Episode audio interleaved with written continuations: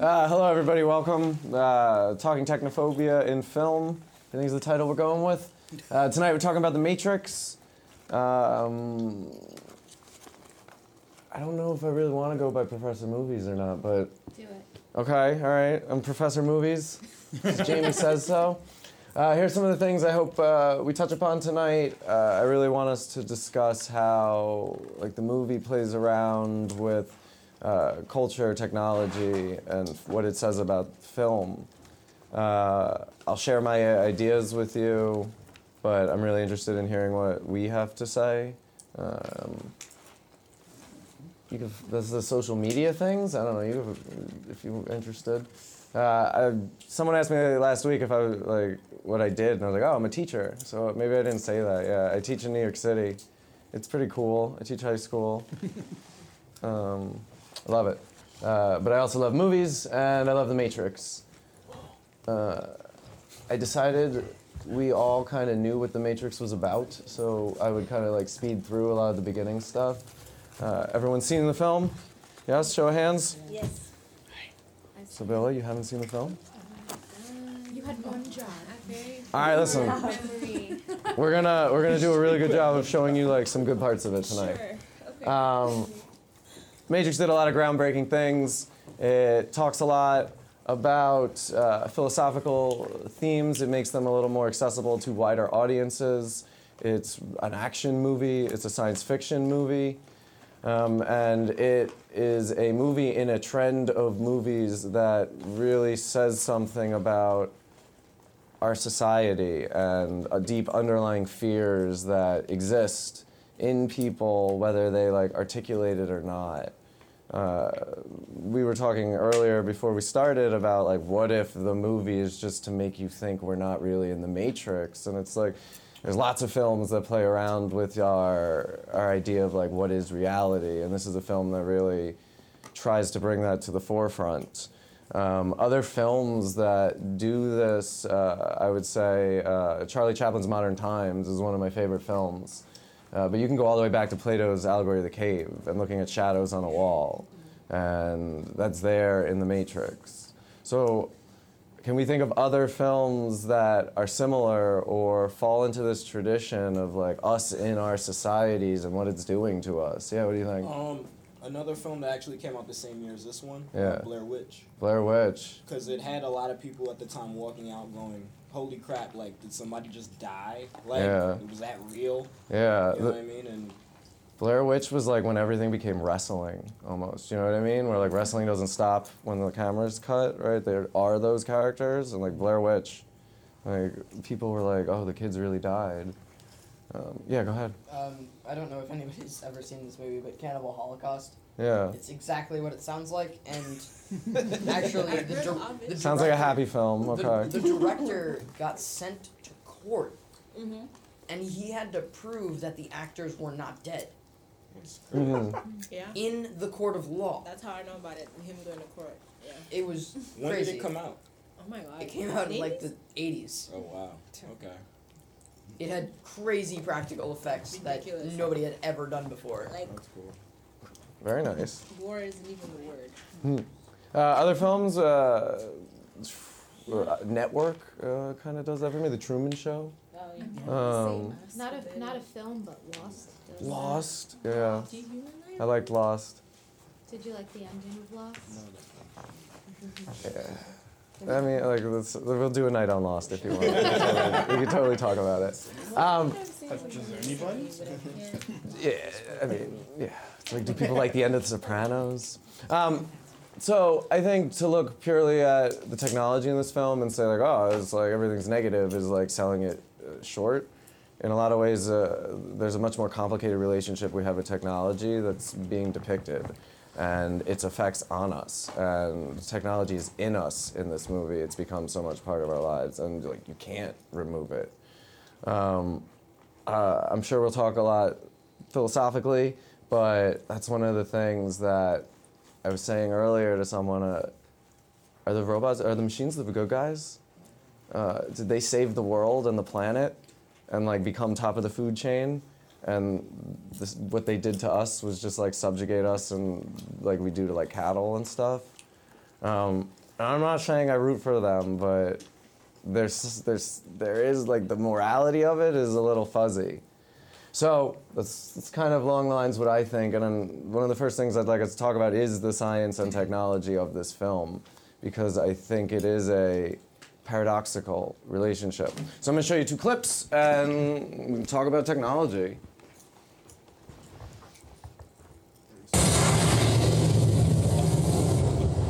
APOC lights. Lie back. Lift up your shirt. What is that thing? I think you're bugged.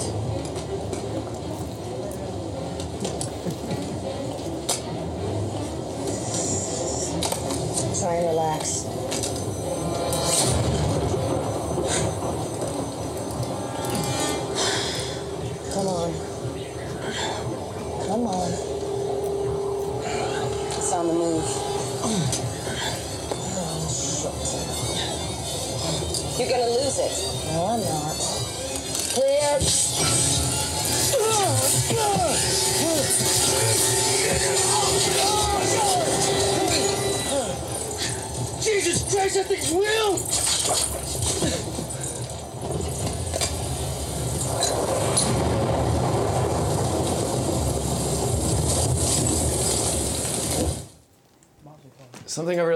Liked about the bug uh, is it looks completely different between the two shots, right? When it's in the jar and then when she dumps it out the window, it's no longer that creature like thing, right? Uh, and I always found that like a really cool like touch to do. And then here's the second clip.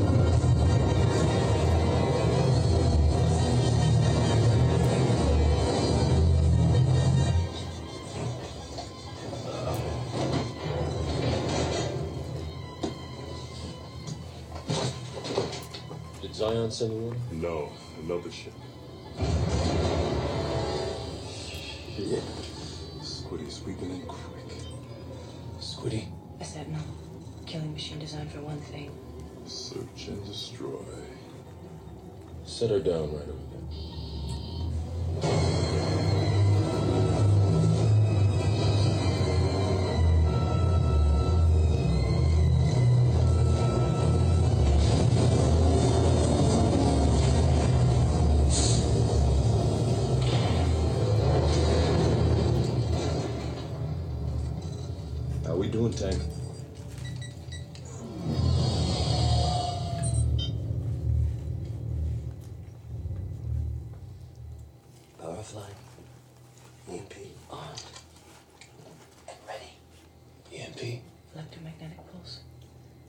Any electrical system in the blast radius.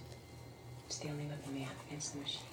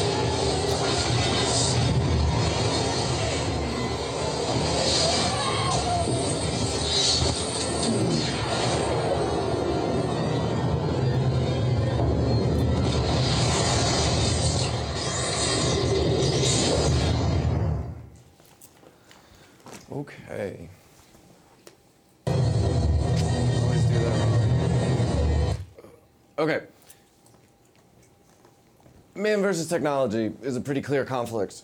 Uh, I think the way the machines are depicted uh, is very alien and removed from us, and yet it's similar to Frankenstein, where this is something humanity has birthed and brought upon themselves. Um, but those scenes really do show that it's there's two sides to the to the technology problem here. Uh, let's brainstorm some things that are negative, bad about technology in this movie, uh, hurt us in the film. What do we think? Can anybody? You can use the clips or the images or any other things in the film. Yeah, Well, they kind of take control over our lives when they created the Matrix. they're good. Like they enslaved us. Yeah. Mm-hmm. That's it.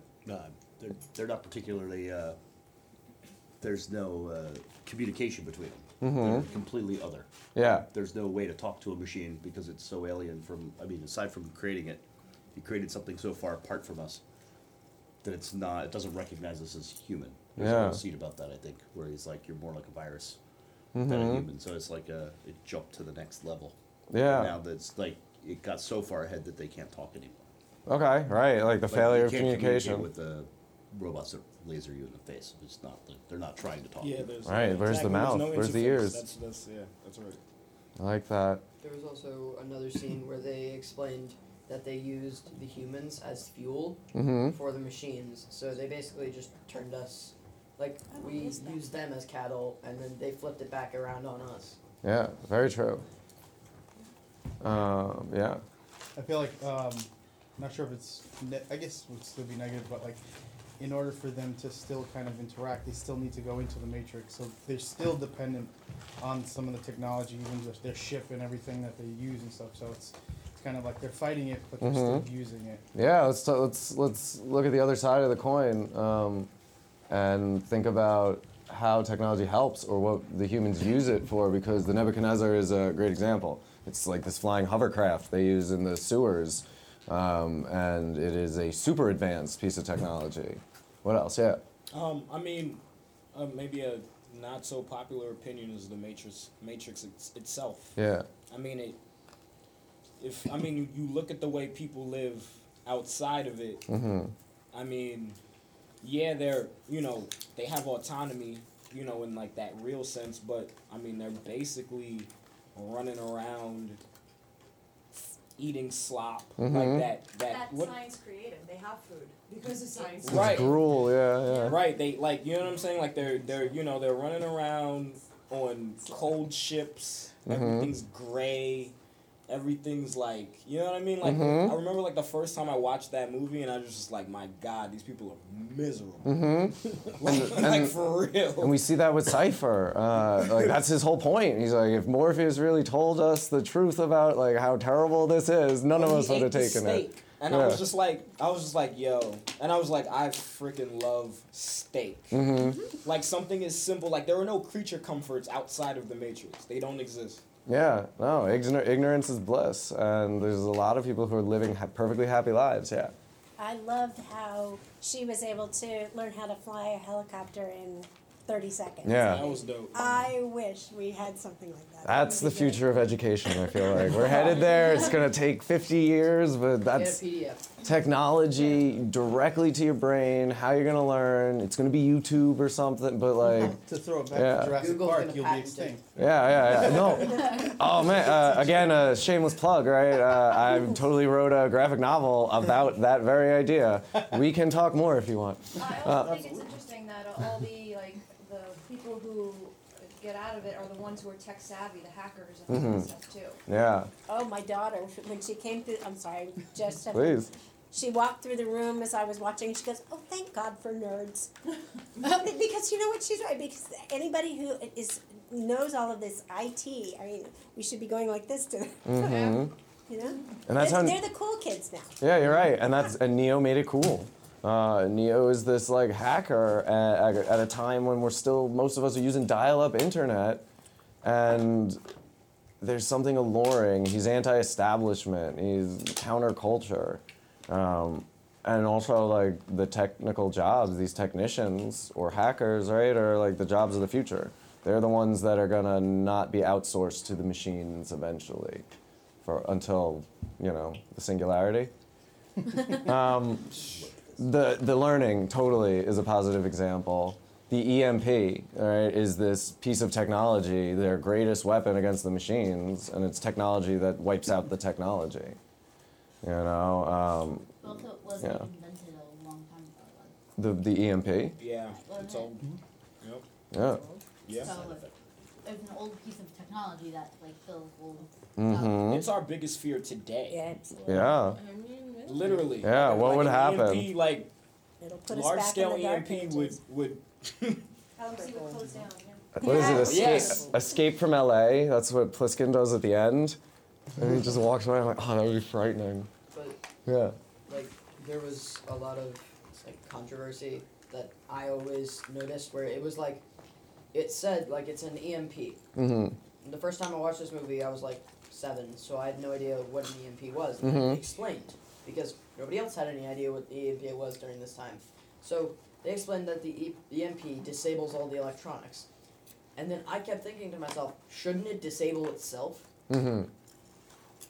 But what they keep doing, like in other movies, is they just rearm it and switch it on again, and then it goes again. Sure. But it should like kind of counteract itself. Well, yeah, and I don't know. Maybe they have more than shut one. They shut down the ship. They have to shut down the ship, but they can then turn the ship back on. You know, so like I, I suspend disbelief enough.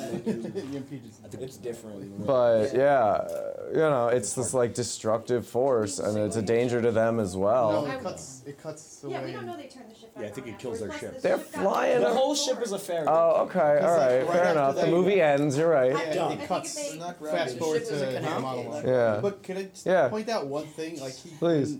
the agent explaining to, to Morpheus, Yeah. like what, how, why they designed it and all that stuff. He chose. He said they chose like 1999 or Yeah. whatever because it's like this golden age in your technology thing. And I'm like, watching it now. Right. I'm like, missed a few years. Mm-hmm. Should have said it a little But further out. outside of that, most of it still seems to be to work. It's Mhm. it's not so dated in that Sure. aspect, other than obviously the phone lines. Kind Yeah, the, li- the, the they cut the hard line and like when no one But- uses it. Yeah. Well, it actually kind of makes But sense it, ma- because yeah, it makes sense. you Mhm. needed the dial tone from a landline to get onto a computer during that time. Mm-hmm. So, obviously, taking away the dial tone from that computer, you have no dial up, so then your computer turns off. Mhm. You have no access. Now, like, it kind of makes sense that you have to pick up a landline in the Matrix to get out Right. because Because it's almost like you use a landline to connect to a like magical dream world where everybody else is there too, and you like use away messages and instant messenger. But I mean, maybe for the sake Yeah. of making the film, Yeah. like that hard line was just great for just Mhm. being able to create those tense moments. Because like if you made it in 2019, right, and Right. everybody had a cell phone and you could just get out of the matrix through your iPhone, Mhm. there wouldn't be that. You know what I'm saying? Nah, you're that right. There would have to be something different. Right. There need to be another obstacle. the crosswalk button. Right. Oh, this my, I've got no data. What's going There you on? go, yeah. yeah, uh, yeah. Weird, So right? the landline is kind of special in 1999, though. Yeah. Because now, with everything very much connected, it would be very difficult to create a plausible simulation where Mhm. somebody in China can interact with somebody in New York without simulating the lags, letting them like magically jump their bodies Sure. here and there. Uh huh. Uh, in 1999, the landline was your would be the only part of the simulation that actually has to deal with physics at such a great distance. Um, so if you're hard I feel like that makes this movie more trying frightening. to put a hard sci-fi explanation of Yeah. why the landlines were special, it's because it's a particularly difficult thing to simulate, especially with the bodies in the capsules not necessarily being co-located. Mm-hmm. Oh, man, maybe we are in the Matrix. You've convinced me. Greg, you, did you want to say No, I was, I was just thinking that the landlines are in the Matrix, though. So Yeah, it's don't how they exit or don't really enter exist. via that. Yeah, the landlines. There is no communicate landline. Else. Yeah, they And would. that's that's what's special about the people Okay. in the pods. Because they're distances apart. Yeah. Mm-hmm. that's- But the thing is, is that like new kids these days, Mhm. they don't know how to use a landline. They don't have landlines. Mhm. Maybe that's for a reason. Yeah, because we're in the Matrix. Yeah. They took it away. They took I feel ours like away. the They two of figured you are out. trying to convince They us gotta that keep we're in the us Matrix figured tonight. Okay. Anytime we get close, they shut off our Wi-Fi. Right. All of a sudden, you know, Sunday's gonna walk back again or something. Oh something. no. Heart attack. Um, yeah. Okay. Um, I feel like we should uh, take a look at Agent Smith for a little bit. Mr. Anderson. It's pre-Red Skull. Yeah, Pre-Red I was just- I Skull. was just thinking that too. He's always gotta have something on his face. He's got that Nazi Beauty face. is genius. Billions of people just living out their lives, oblivious. Did you know that the first Matrix was designed to be a perfect human world where none suffered, where everyone would be happy. It was a disaster. No one would accept the program, entire crops were lost. Some believed that we lacked the programming language to describe your perfect world, but I believe that as a species, human beings define their reality through misery and suffering. The perfect world was a dream that your primitive cerebrum kept trying to wake up from. Which is why the Matrix was redesigned to this, the peak of your civilization. I say your civilization because as soon as we started thinking for you, it really became our civilization, which is, of course, what this is all about. Evolution, Morpheus. Evolution. Like the dinosaur. Look out that window. You've had your time. The future is our world, Morpheus. The future is our time. Peter, it's our time.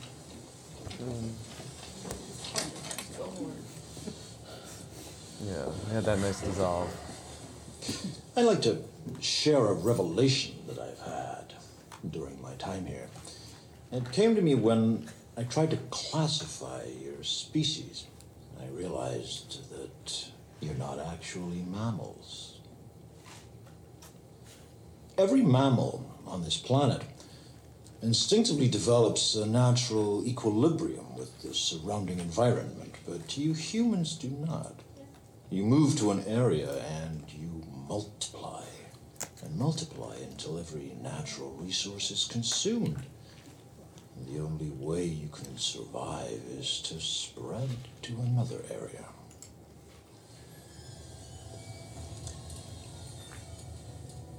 There is another organism on this planet that follows the same pattern. Do you know what it is? A virus. Human beings are a disease, a cancer of this planet. You are a plague. And we are the cure. Can you Last hear me, one. Morpheus? His face. I'm going to be honest with you.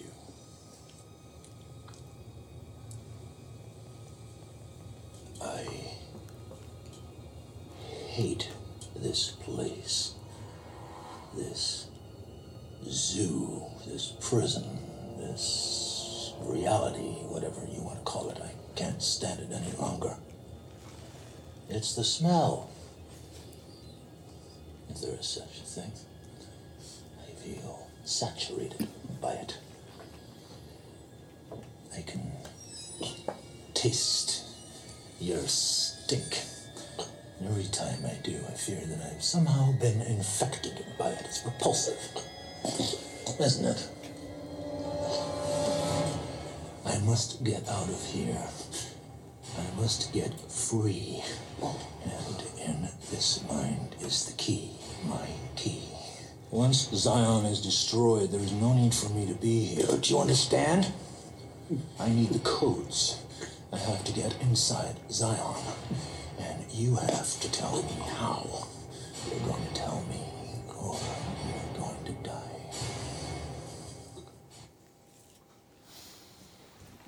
Hmm. Oh, he's so pretty. He was a. I'm not saying he's my favorite character, but I like he- him a lot. he's the best. I, I love. He, He sounds is the so, best. He sounds so robotic. I didn't when Yeah. he's we watched this stuff to- and I Oh, like, you think so? I think name? it's the opposite. I think he opposite. sounds robotic. No, you know what's funny? I think I think Morpheus Mhm. talks He's in the like most a robotic monotone cadence through the whole movie. Yeah. But that speech Yeah. is the most human, yes. like Really? Emotional, honest, I like between out of between I Neo going get what free. I know kung fu Mhm. and like Morpheus going he's beginning to believe like that whole thing was just like I'm just sick of you guys Yeah. and your crap and I'm better than this. Yeah. Like that's basically what he's saying like because like this whole thing is about closed loops, right? Mhm. Like in the real world in that there is no sunlight there is no nighttime Right. there's no sense of anything but in the matrix that's all there is it's just like you wake up you go to sleep and everything is just essentially provided for you Mhm. and he's stuck watching these cows Mm-hmm.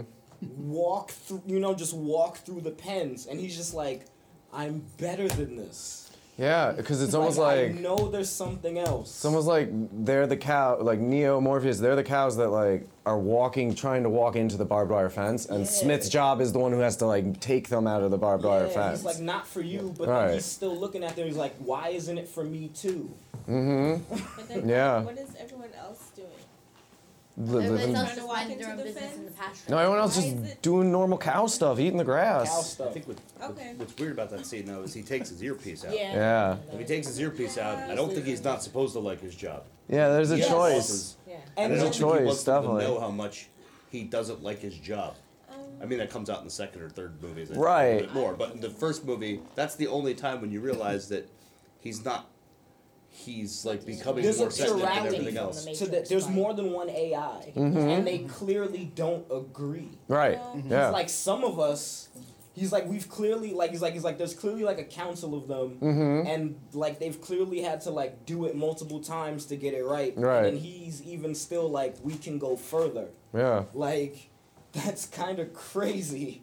One thing I don't understand is why the AI doesn't try to find a way to clear the skies so that they can run on solar power again. Don't well, need 'em. that's probably his plan. Yeah.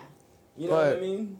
Uh, the like human ingenuity, like our problem-solving ability, is usually like what sets us apart from the monsters in movies, right? Like the the raptors are dangerous and scary in Jurassic Park because they can learn to open doors.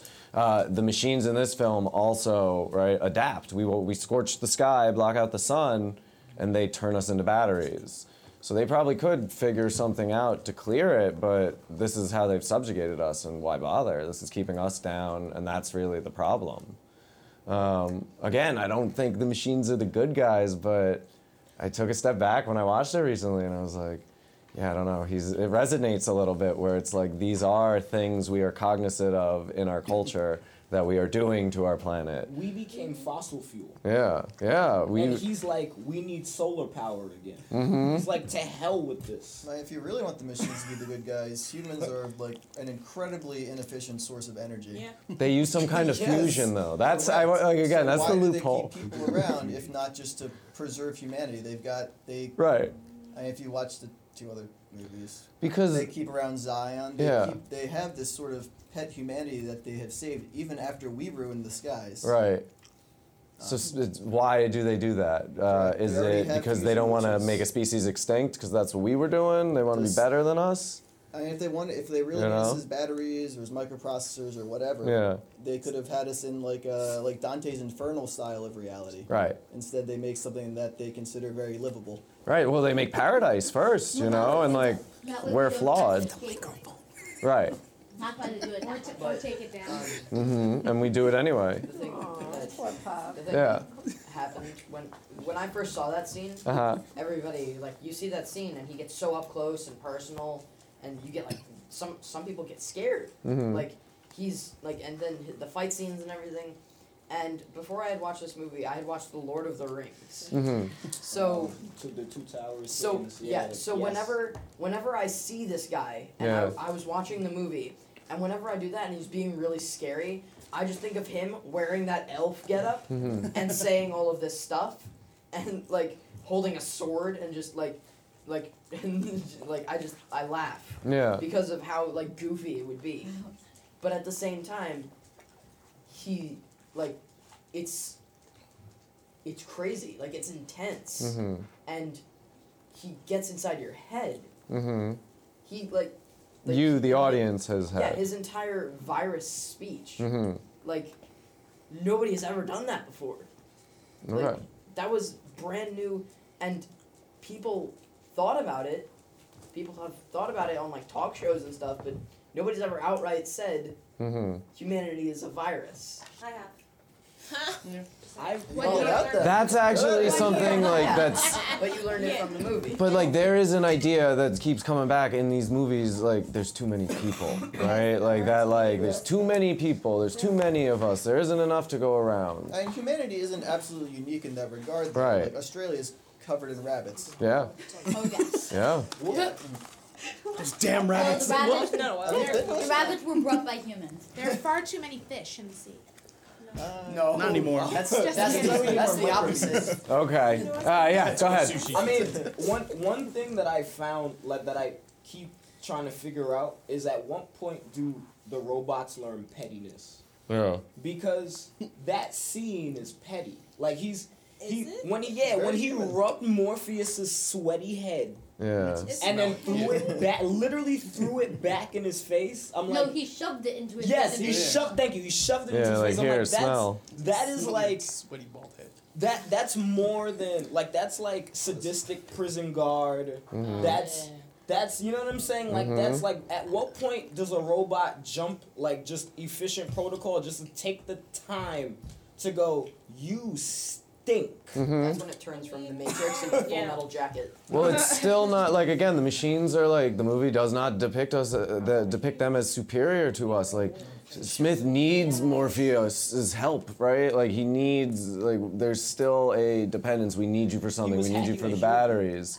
You know? Yeah. sorry, that whole scene, I mean, you thought that. I was just thinking about how smell is considered a really strong conjurer of memories. Mm. And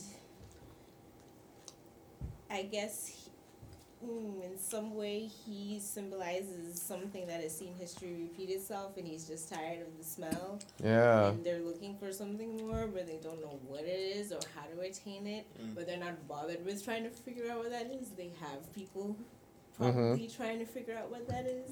Also, the fact of the Mhm. Matrix that it simulates the smell, Yeah. Sure. um, and that like, he never like yeah, and that And it- like I think that's a pretty yeah, he doesn't know what thing, it's right? like to And- smell. Yeah, but he Right. mentions You've never it used and your Either way, he it's the throws it in his face. I, I, Yeah. I don't know. No, and I think the machines are It's corruptible. They get greedy. Like we, the second film, we see the Merovingian, right? Like they, they're not like morally good. Uh, like definitely, and like it's like like father, like son, right? They learn from watching us. Yeah, Yeah, I was gonna say that like they are an AI created by humans, so if anything, yeah, we taught them that. Yeah. That and then they're in our reality, you know, and that's how they choose to interact with us. Even uh, the third film, the baby face, you know, at the very end, you know, like it's, they keep taking our forms, you know. Greatest form of flattery. Yeah. Or uh, Um, unplug and unplug and replug. yeah. Turn it off and on again. But so that reminds me of like Blow how inside the cartridge. Did you clear the cache? they take out us because we created them. Um, Haha. reminds me of a book called Sight, and so it's about far into the future where we've created an AI, but we've programmed it so that cannot be bad, so that like Mhm. it's programmed so that it has to do the best for humanity as Mhm. it Who's can. iRobot? Is that what you said? No, what was it? AI. Yeah, but what was the name of it? Sight. Saif? Because Yeah. Yeah. So who is it? Asimov did the three laws of robotics, Yeah. and it's like you won't, you'll preserve yourself, but you can't harm people. And there's a third. I don't. No, it's like can't harm Yeah. a person. Can't harm a person. That's number one. Can't harm You yourself or something, right? No, you have to do what a person. Okay. You have to do what a person tells you as long as it doesn't interfere with law number one, Mhm. and then you can't allow yourself to come to harm as long as it doesn't Right. interfere with the first two. Okay, yeah. So that is like used pretty consistently, right? Usually when dealing with robots. It becomes problematic when robots no longer follow those rules because they can make choices and think for themselves and are self aware. Like a dog looks in the mirror and thinks it's another dog. We look in the mirror and we know that's our reflection. You know, and that's usually the point, right? Where technology gets scary. Well, so other than the humans that are trying to wreck the shiz up, Yeah. where is there ever an example of the machines treating the humans poorly, outside of keeping them alive? You know, enslaving. What do you think? And Turning them into batteries? What do we? Is that is this humane? And out- so Well, I mean, Well, that, I mean that's the I- point. Well, is Morpheus In that human? movie, I have a question. Uh, yes, miss. What's Actually, wrong maybe with not. something he was treating him? I don't know if you're gonna bring this up later, but what's wrong with being in the pod and being in the matrix? That's what I said. Well, okay, so I'm what's not- scary about that? Yeah, I'm really what's mad scary? at Morpheus 'cause I do not think he does a, a good job explaining what the difference between the Matrix and then the real world is. Like you Why said, there are are you no dragging comforts me? in the real world. It's like It's- I want. I was like, no, I don't feel like Well, you if there's no explained it comforts well in the real enough. world, I then why do I wanna be wanted there? to be able to go back, or I think in What an is ideal real? world, Mhm. I want the We'll get ability to jack in when I want to and, and go back. You want a Ready Player One it. the Matrix. Possibly, maybe that's what we're doing now, but yes. You need a purple pill. Yeah, purple pill. Right. Take both. No, it- I mean to piggyback off of that. What Those if are the highly Matrix is just our reward Right. for create like for just reaching a point in technology where it's like you get to live you know everybody gets to just live a normalized life like let's say we mm-hmm. weren't enslaved by like pe- our machines right Yeah. we just created this thing where it was like listen you get to live this normal like the good place Mhm. right Mhm. like you get to have this essentially normalized version of what you feel like is this thing and your body sustains the mechanism that allows you to live in that thing Mm-hmm. I think the problem is uh, free will and knowledge, though, not knowing it's happening to you. Because if I was told right now about the Matrix, I'd be so mad. But if I, what if No, but if I I- also I'd told you that the that I should stay the here. alternative was care if I'm you know a gray you know like thermal shirt with some holes in it, some gruel every day, and running from your life for your for Living your in life. Mad Max. What would Yeah. you like? eh, But now she has the choice to, to Yeah. say whether she wants it or not. Yeah. Shiny and chrome. And the fact that they are denied the choice is what I think a lot of the humans in the movie are mad about. Because I, because Neo and the rest of the gang, like, they're going into the Matrix, so like they're using it. They're like obviously some of them are going on dates with the woman in the red dress, like, uh, like they're using it for pleasure and entertainment in addition to saving humanity. You know, they're getting cool outfits. But don't they kind of Yeah. they kind of gloss over it a little bit? But he says like we tried to make it perfect and it didn't work, which Yeah. means you have to assume that all these people that are living a, a better life in the blue pill world are not. Rental Right. servers. Be- I mean, by definition, they're not. It can't be they messed perfect. up. I mean, look at the world now. If everybody's happy with the way it is, Mm-hmm. which And- they're not, there are a lot of people who are unhappy with the world. A lot of people are happy with the world. There's good and bad. It's, Right. It's average. Yeah. It's If not you take like, good. a, a like a pure philosophical utility standpoint on this, the world that the, the real world can't sustain sustain nearly as many people as the Matrix world can. So even if you have, say, a couple thousand people wandering the wastelands of shattered America, yeah. um, and they're having a grand old time. Yeah. In the Matrix, you've got billions of people having pretty darn good times. So which is which is more valuable? And like you said, it just it didn't work with the pure Mhm. happiness. It's like we as humans need that kind of misery to kind of Right. balance ourselves out. Otherwise, just Well- Well, you can't Nothing. appreciate happiness without the bad stuff. Absolutely, yin and yang, uh, balance. Uh, you won't know happiness without having, you know, the bad stuff. You won't know day without night, good without evil, and that duality is uh, here in the film throughout. Like Neo and Mr. Anderson, you know, like two people, one person. You know, uh, so yeah, definitely. Um, okay, let's talk about what we're talking about. Definitely.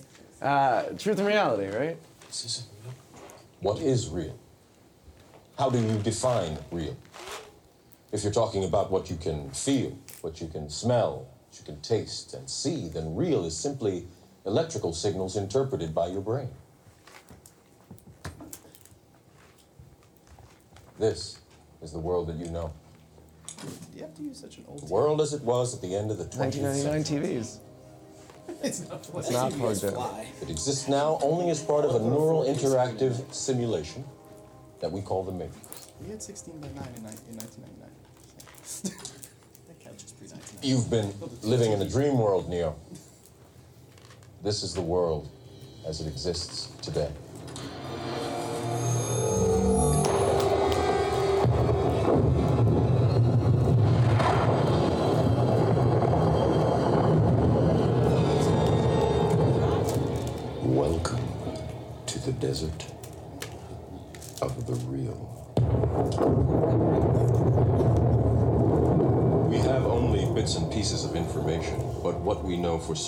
Is that at some point in the early 21st century, all of mankind was united in celebration.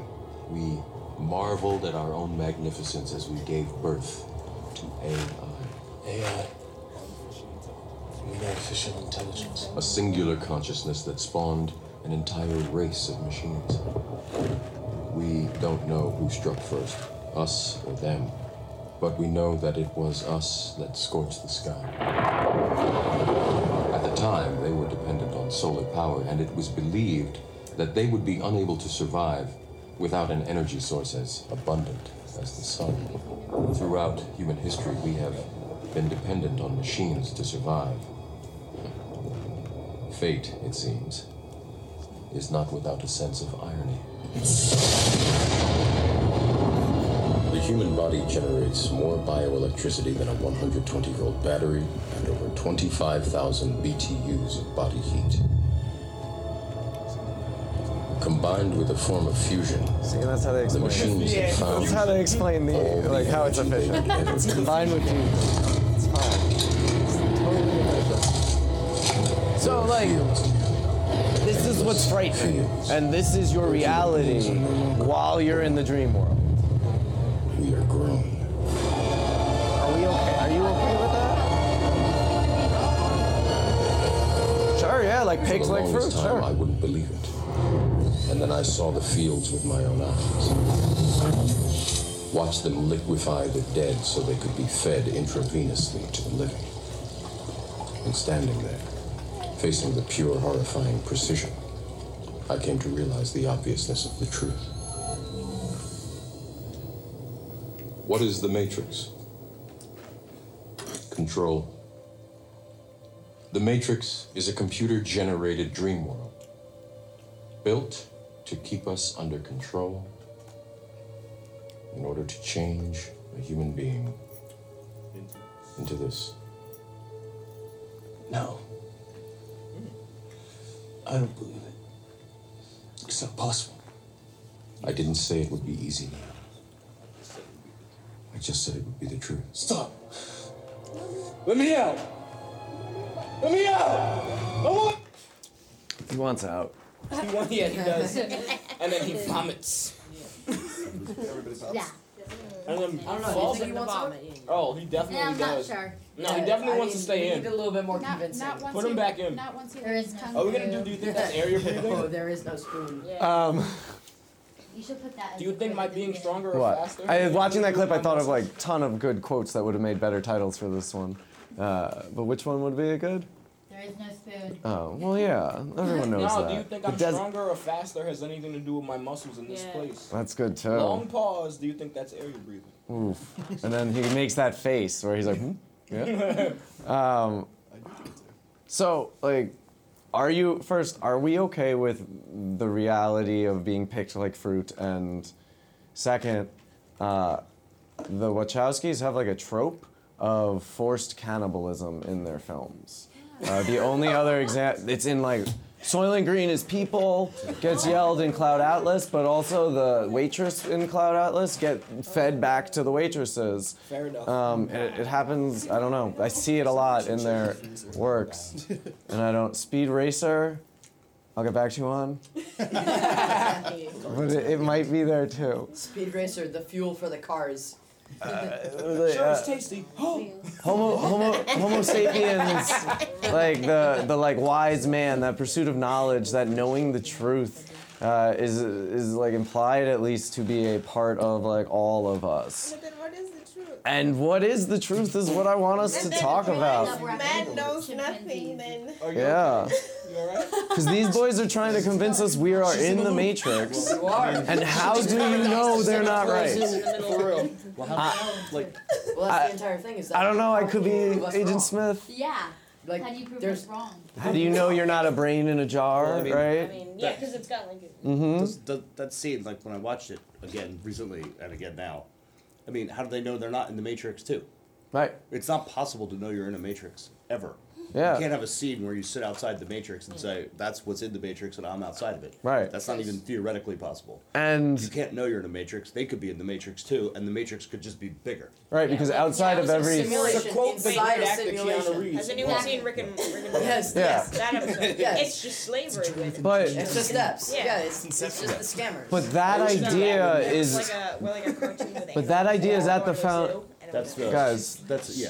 That idea is at the foundation of this film too, and gets lost somewhere in the sequels. Outside of every system of control is just a larger system of control. There is no defeating the system. There is no escape. Right? The theory that Zion is just still in the Matrix and it's another right, like isn't in the movie, but like would have made better sense. it's in a book. Yeah. The movie. Yeah. When he gets the drugs out in the first scene. Some uh, simulacra and simulation, right? Yeah, that, that yeah. book is actually about. That's a, a book about the Yeah. Matrix. Yeah, and a, a simulacrum is a copy of a copy. You keep making that copy so many times that it no longer resembles the original. And photocopies, right? Scanning documents. Every time you do it, it adds and removes something. It loses something of the essence. And humans in the Matrix are rinsed and repeated in a karmic cycle. Uh, so you got to think uh, we're gaining and losing things. The the machines, Smith. Eventually, we're not even human. Right. Well, what's the difference? Because Smith jumps bodies in the second one. Like, why? What's the difference? Right? He's a consciousness in a meat sack, just like Neo was a consciousness in the Matrix, and then gets his meat sack. You know, and yeah, I don't know. That's a gross way to describe us, I guess. like But similar to like what's the difference between reality and Why is this. the right. Yeah. Do your dreams not count? Yeah. Right? Or just a signal. is that not life too? I don't know. Uh, how do we know what we know?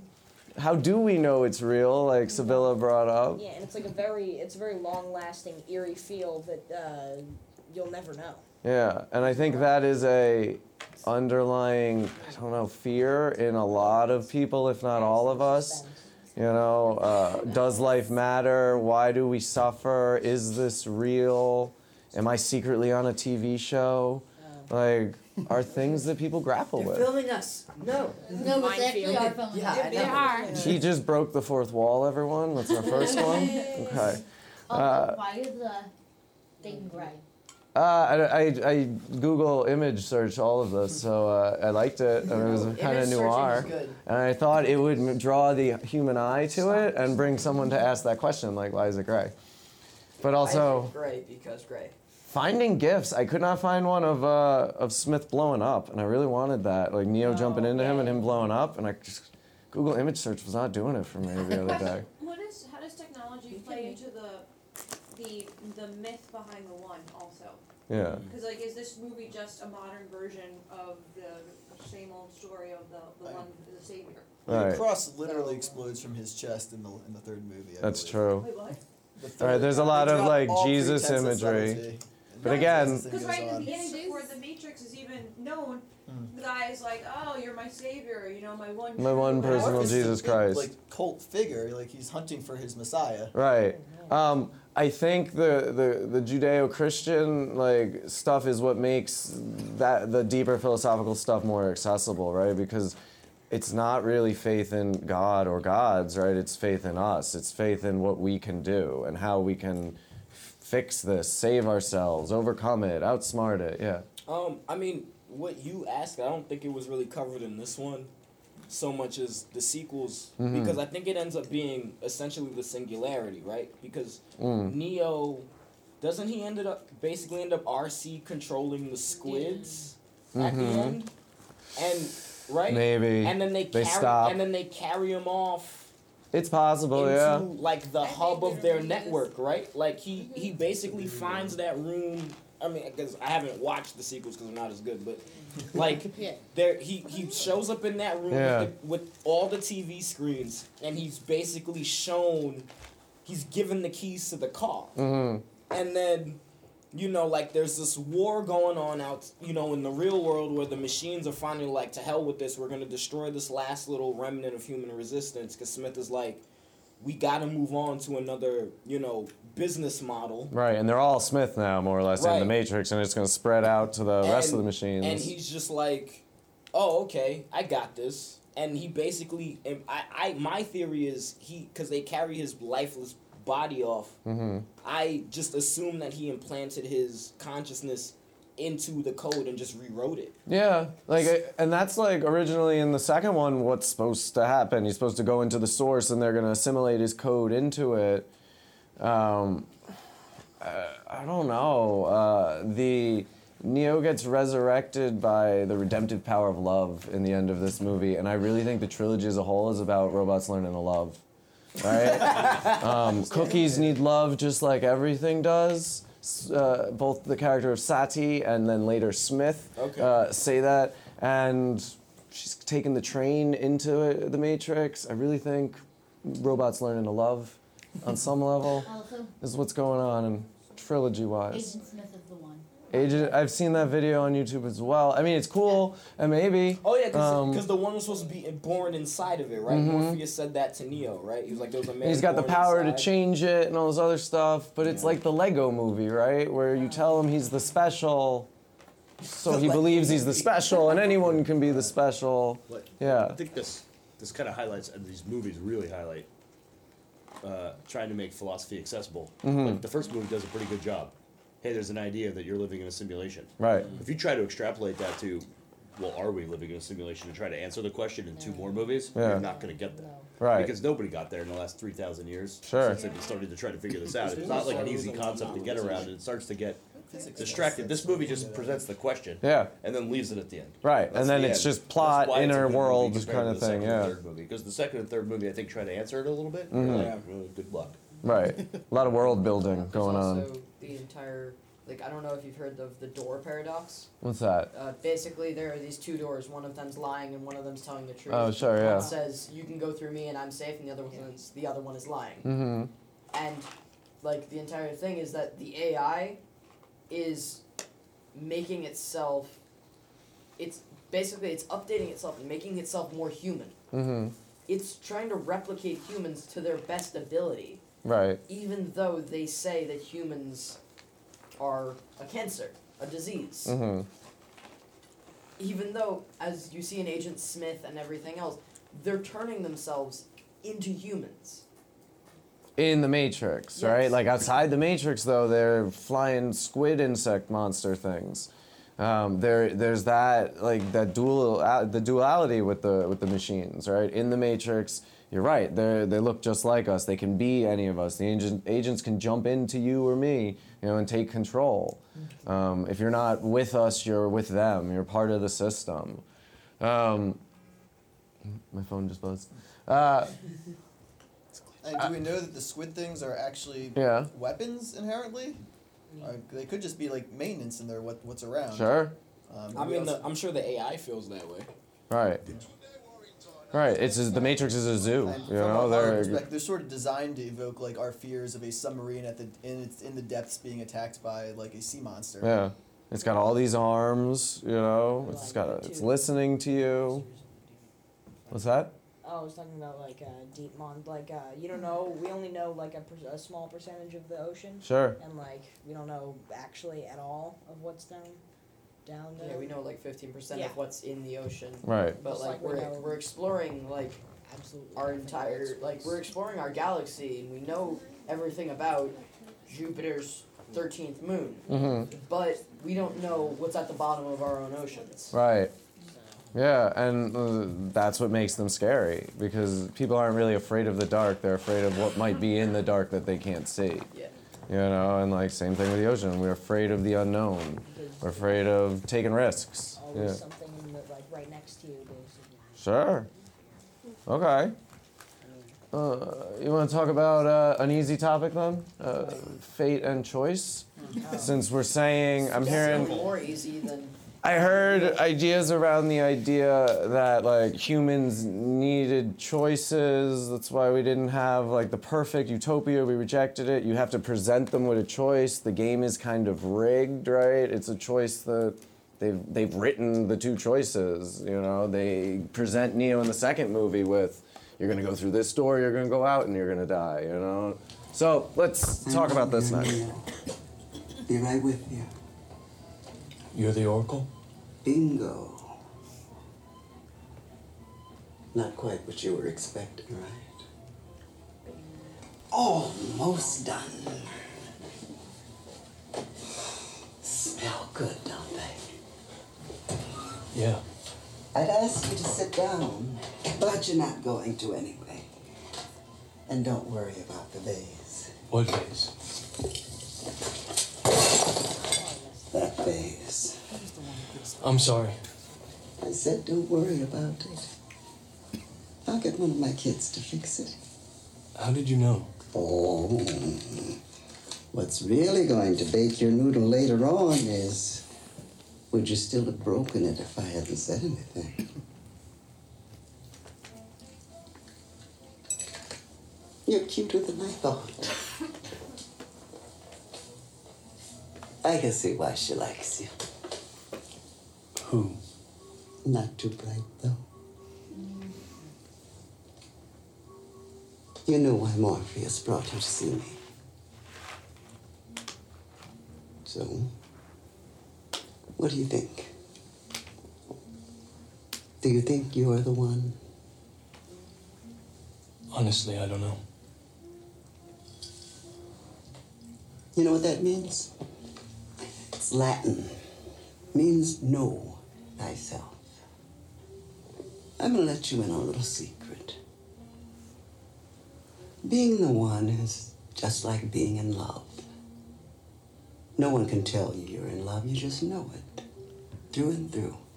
Balls to bones. Well, I better have a look at you. Open your mouth, say ah. Ah.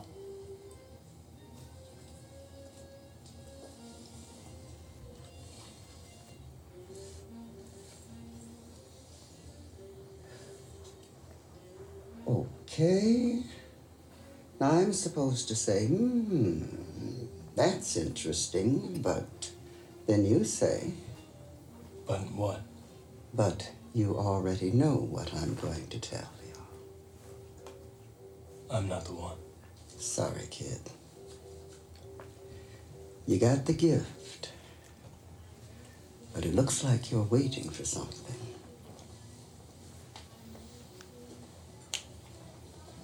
What? Your next life, maybe. Who knows? That's the way these things go. What's funny? Morpheus. He, uh. He almost had me convinced. I know. Poor Morpheus. Without him, we're lost. What do you mean? Without him? Are you sure you want to hear this? Morpheus believes in you, Neo. And no one, not you, not even me, can convince him otherwise. He believes it so blindly that he's going to sacrifice his life to save yours. What? You're going to have to make a choice. In the one hand, you'll have Morpheus's life.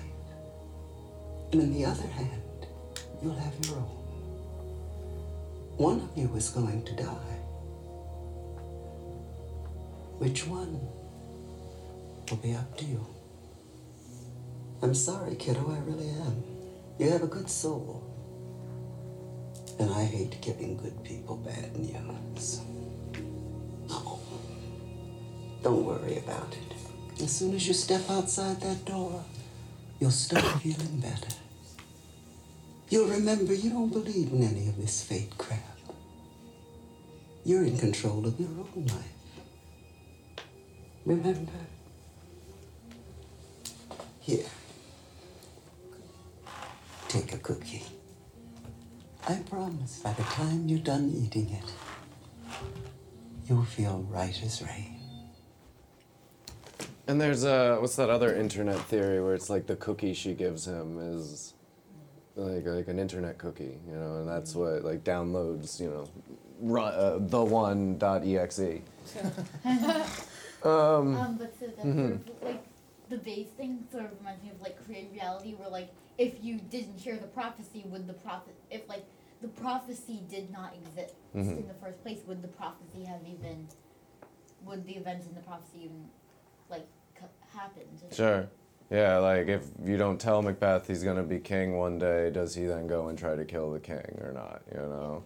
or like I forget what book it was, but like there's two brothers, and so there's a prophecy that one is going to find a loving wife and kill the other brother, hmm and so then, but like if they hadn't heard the prophecy, then like they probably wouldn't have killed. Right. It's that idea that when you release in, or introduce information from the future, right, it's gonna change things. The Oracle telling Neo, you know, but you're gonna have to make a choice. You know, like, is that really giving him a choice or not? You know, is that self-fulfilling prophecy uh, coming through?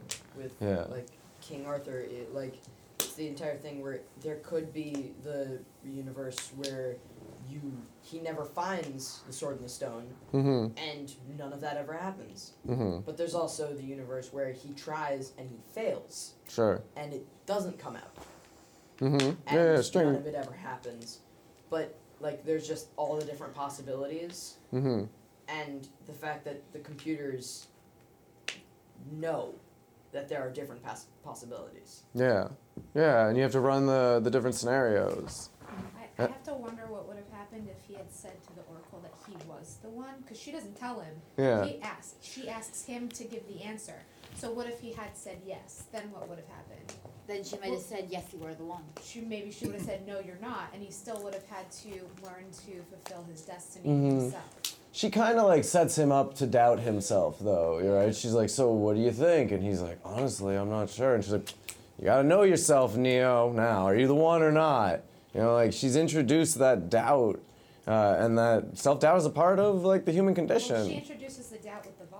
As well. Yeah, what's really gonna bake your noodle is would you have knocked it over, you know, had I not said it? And that's kind of what they were saying. Yeah. All right, go Um, ahead, one and two. Out of curiosity, I didn't really watch the second and third one too closely. I feel so like that's don't remember, fine. But uh, um, did they explain at some point like how she has these prophecies? Because Not really. like I don't understand. Is she part of the Matrix, or is she someone you know?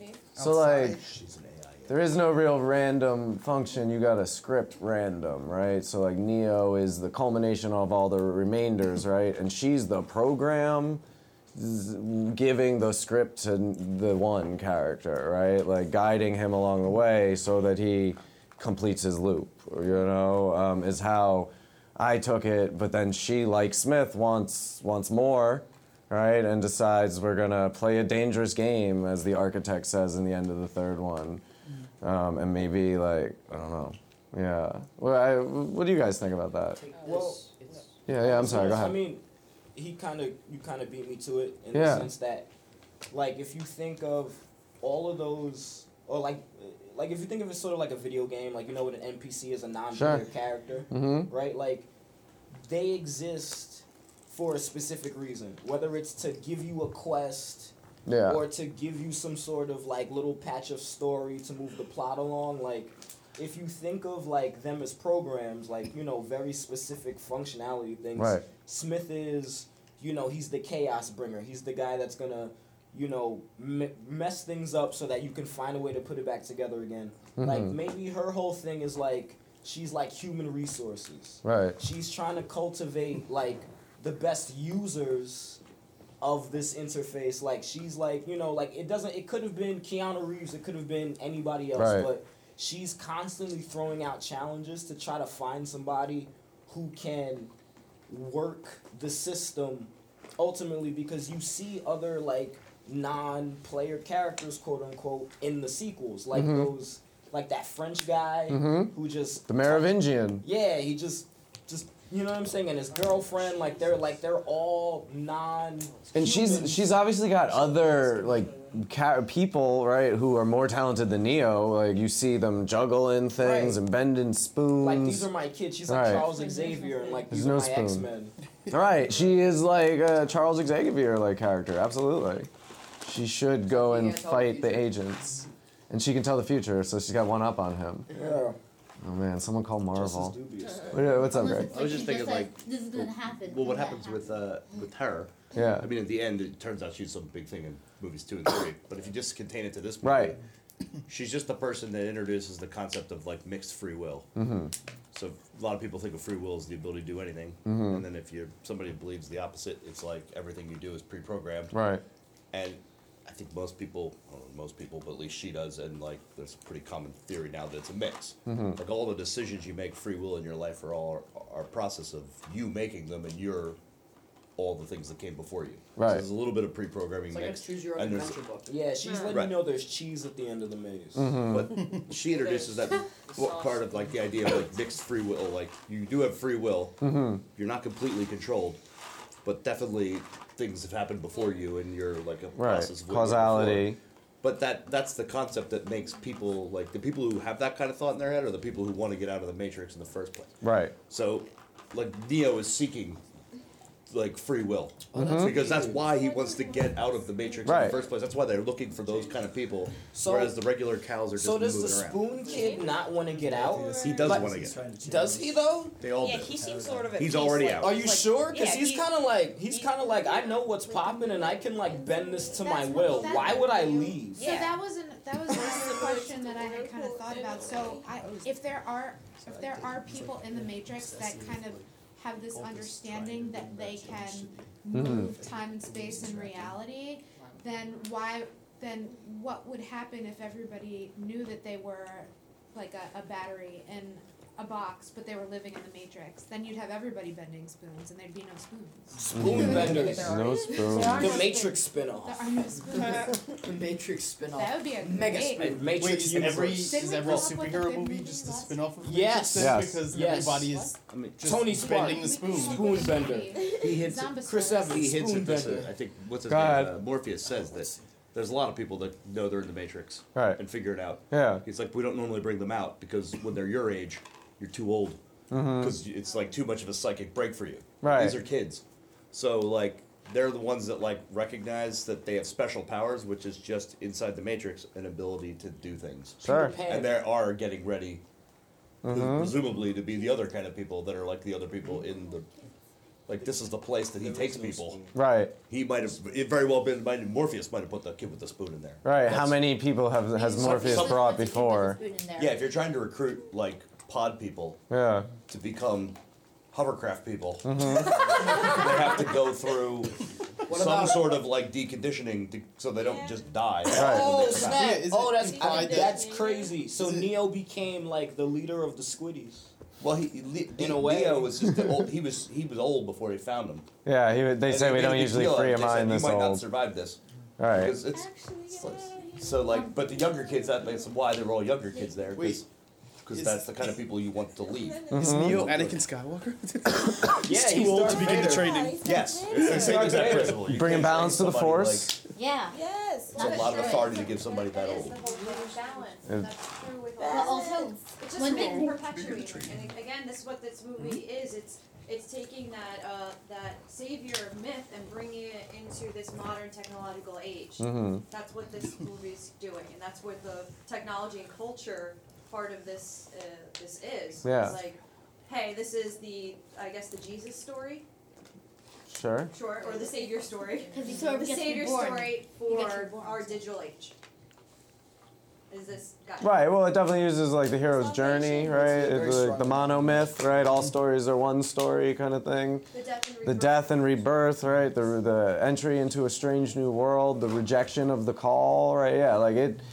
And from a screenwriting standpoint, a storytelling standpoint, like yes, all right, and that's one of the things that makes this film universal in terms of its appeal. Neo's monotone, robotic, whatever, right, is like that blank slate that we project ourselves on, or try to. And he literally re-enters his world having changed for his Mhm. adventure. It is like a textbook monomyth. Yeah. Yeah, like Hang, I'm, I'm gonna Yeah, show like- you all, and flies away. Where it's like the manifestation of what he thinks he looks like. Right. Yeah. hmm His self-image, absolutely. Uh-huh. Also, like with the, the either you or Morpheus is going either Neo or Morpheus is going to die. It sort of reminds me of like Men in Black, where like Mhm. where there is death, there will always be death, hmm like that kind of thing. Okay, sure. What is dead can never die. That's a, that's a Game of Thrones, right? Game of Thrones next week, people. Uh, mm. Set your DVRs. Um, So yes, sir. At May.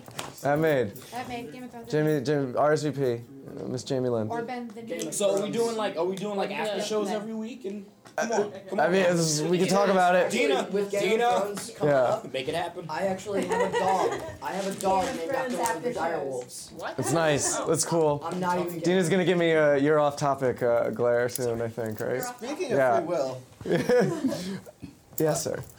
Uh, Uh, there was no segue, huh? I'm just trying to redirect. I like it. well, I appreciate so that. speaking of free will, Yes, I, sir. I feel that we're sort of confusing freedom of will with freedom of agency. Okay. They often describe the Matrix as a prison, Mhm. which is stronger freedom of agency. You're not allowed to physically do something you don't want to. If you step out of line, the agents will push you back in. Yeah. But the freedom of will philosophical question goes way beyond the simulation. So it's easier to think about it in a simulation where everything's discretized. So Mhm. if I'm putting an airplane in the sky and I want to see how this wing works. You have to simulate millions and billions of little points of air. But if I start with the same air and hit simulate, every time it will come out with the same result. So now if we went back in time 60 bajillion years into the past with the same primordial soup, would I have tried to make that same segue going back into the future again? If we'd start from the same conditions, would I be this would I still be trying to explain Hmm. what I didn't have anything to say about? It's interesting. And that's to me that's the more freedom of will rather than just freedom of agency, Agency. to like physically do and interact with the world the way you see fit. Hmm. I like that. Um, it comes down to like the predetermination of him knocking the vase over. Um, was she always going to say that also? Right. Does he always knock the vase over each time? Also, it's cool. Um, easy question. Yeah. So what's what's the Matrix? And I know what the Matrix is in this movie, but this movie resonates with people. Right. So like, what's this movie trying to say? We're stuck in. Right. We're trapped in anything, or is it? Is that just us reading into the film? Or, well, I mean, we're totally not. Oh, I'm sorry, sir. You, you left your seats. You, you have to be in your seats. You know, you're either petting the dog or you're having the conversation with us. This kid Uh, is going to invent a robot that takes away your job. That's. I am always very nice to machines. I speak lovingly to them. I find they work better when you do that. Like plants respond to your oxygen. You'll see. Um, Well- ah, but what do we think? Yeah. So, like, I just think that the machines kind of created the Matrix because they needed something like they basically they were having this war with humans, as they Mhm. said, and it was causing too much destruction. Yeah. They needed a place to put the humans. No, no, no, no. I understand where, that. yeah, no, no. Where they couldn't But, do anything worse. but that's the Matrix in the movie. I'm saying, what is what is our Matrix? What is this movie trying to say is really our Matrix? Because movies are trying to show us something about our lives and our cultures, All right, So what's our Matrix? Except for the Matrix you guys are trying to convince us that we're in. Like, I'm asking, what is that? Like, is it you have to get a job and go to work and make money and pay bills and pay taxes and pay taxes and then die? Is that the Matrix? Is life the Matrix? What do you think? I think it's kind of like there's we can't have this kind of ideal place, this perfect world. You Mhm. have to like accept that parts of reality are this grim and dark, ugly place. Yeah. And as long as we can kind of find balance between the two of them, you can be your best self. Okay. And I think that's kind of like what Neo is kind of doing. He walks between worlds. Yeah. And um, yeah, and just we have to accept all of that dark world with it. Yeah. You need to go on road trips with your gray sweatshirt, wearing friends, your buddies, you know, and leave, you know, the city or whatever. Yeah, go ahead. I ahead. think he's trying to. This what I gathered was that it's sort of an anti-mediocrity movie. Okay. So like Neo's the one. He's the highest level. Yeah, Of getting super above special. The, the. I mean, they think so little of ordinary humans in this that. You know, he walks into the lobby of that thing with the gun. Oh my God, he yeah. Just kills He kills of so people, many and those are innocent people. that don't know that they're in the Matrix. They are actually going to die. Their Mhm. Matrix self is going to die, and they don't really think anything of them. Like these people are murderers. They kill everybody all the time. They don't care, and the movie doesn't really care about those people. It's really trying to elevate like you're either a person in the pool or you're Mhm. a special person. You're Yeah. somebody who's capable of thinking enough to know that you're in a loop. Yeah, you're the And brainwashed those are the only sheep. people that even count as people. Yeah. Actually, having rewatched it Mhm. before, I noticed that the place that he works at, that Neo works at, in the beginning of the movie, the name of the company on the site is like Mediocre Mediocre Chicks. Okay. Yeah. And the, Yeah. the boss sounds like Mr. Smith too. A little bit. from Like Andy mediocre. Sounds like Mr. Smith. It's the establishment. It's his literal like mediocre job. Yeah. Hmm. Like uh, Initech from Office Space. Yeah. Absolutely. Go ahead. Um, I've always thought of it as sort of a creation myth. Okay. Um, like the idea, like, cause you know, like a lot of people, like you go through life, and a lot of times you don't think about like why are we here, Mhm. or how did we get to this point, like as a society, like how, like how are we the dominant species on this planet? Like how did Right. we create this? Like what truly does separate us from the animals? Mm. and this like it's like the idea that this was all you know a construct of something else and neo is this figure that gets to kind of walk between this world and this afterlife Mhm. That and he's like shepherding people like morpheus and he's like literally shepherding people from this first phase where you're you know you're basically walking through this closed this closed loop this malaise Mhm. and then you know you can die or you're just brought onto this you know new thing and it's just like holy cow we you know our purpose like Mhm. what we thought of was our purpose we have to now find a totally different one Sure. like everybody everybody in the matrix thought that they essentially had it figured out and if you are pulled out of that you are now thrust into something like usually as an adult because i mean for the most Mhm. part the people that they pull out of there are grown people they're not just Yeah. pull, they're not pulling kids out of pods that wasn't the plot of the movie like they're you know everybody who's been pulled out of there with plugs is is an adult and they're just like you know we had to figure out what it means to be human Mhm. all over again. And it's that's kind of crazy like that's that's why i always think like would i really want to be out of that? Like would i would i want to be ripped from that? Like everything that i knew and then it's like you have the rest of your biological life like let's say you're like 20 something and it's just like now you just gotta figure it all out again Mhm. and it's just not what you thought it was But isn't that what life is in a lot of ways? It's like thinking you know it all and then realizing you had no idea. Uh, the more I know, I know the the more I know, the more I know I know nothing. Right? Is Plato right? Uh, or Aristotle? Somebody Greek, right? There's also yeah, the thing where Uh, like, yeah. Like they give you the option of the red pill or the blue pill. Know Sure. everything or go back to your own life. Ignorance Now, is bliss, or now, how s- many suffer with the of truth. the people like you saw them and as you said they killed like hundreds of people. hmm How many of those people were attempted to given the red or the blue pill? Mm. And they take the blue pill, they don't remember any of this. Yeah, the That's movie, right. The movie doesn't think highly of blue pill people But at the, all. Right, the no. thing is, is that Not Morpheus and the other people will remember those people, Mm-hmm. but they won't. They they will remember meeting somebody, saying take the red pill or the blue pill, and then three seconds later shooting them. Sure.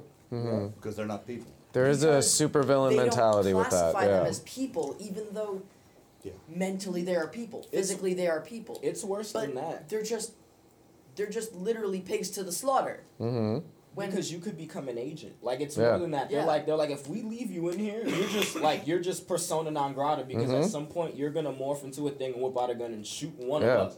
So it's fine. Like Yeah. we're, we're totally cool with that. Like I think uh, Yeah. part of what you were trying to get at also um, with saying like, what does it say about our society? kind Sure, yeah. I think it's also that um, we shouldn't just accept certain things that are told to us. Mhm. We should kind of take that extra step to like uh, learn what the truth is, and then make our decisions based on on that. Sure. Um, and just not just follow blindly. Just think about like, you know, politics and everything like that. It just it's it's all kind of that same kind of story. Just like figure out what it is first, find out what is real and the truth, and then make your decision. And don't just you know believe what people are just telling you. Yeah, and we brought up before the idea, like the question, like how do you know what's real, or, or like it's, uh, learning, knowledge, truth. All of that is experiential and it is subjective. It is going to be different for me, uh, for everybody else in the room, right? The idea of objective truth, like in a post postmodern like age, is uh, there is none, right? It's shattered, it's fragmented, it's disjuncted and chopped up. Um, and you've got to think for yourself. You've got to go out there and find your truth, whatever that might be. Um, I just can't figure out, like, you know, what is it telling me, like, I'm trapped in, you know, like, what is the loop, the cycle, you know, and maybe it's the question that drives us. This movie resonated with me for that reason, where it's like, you know, I feel like I'm in a matrix, not the matrix, right, but a matrix. And what matrix could that be? So you don't have to answer. You're not my therapist. There But was- you know, this is what I'm grappling with as I'm watching this movie. I'm like, I think I'm Neo, right? Like it's gotta be. That's what they told me. They gave me a trophy.